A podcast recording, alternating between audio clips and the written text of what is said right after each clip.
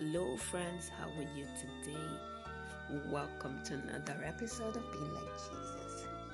We're on a series, The Character of God, and today we're looking at the character of God and God, our Creator. God is the Creator. We'll read from Colossians chapter 1, verse 16. Colossians chapter 1, verse 16. It says, Through his power all things were made, things in heaven and on earth things seen and unseen, all powers, authorities, lords, and rulers, all things were made through Christ and for Christ. God is the creator. Creator means that God made everything.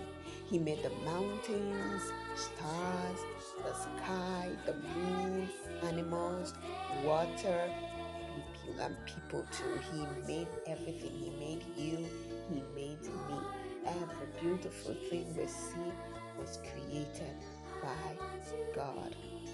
God is the creator. Now, wow. Let's thank God today for all the beautiful things He has created and for creating you and I. In Jesus' name, Amen. Father, we thank you for today's lesson.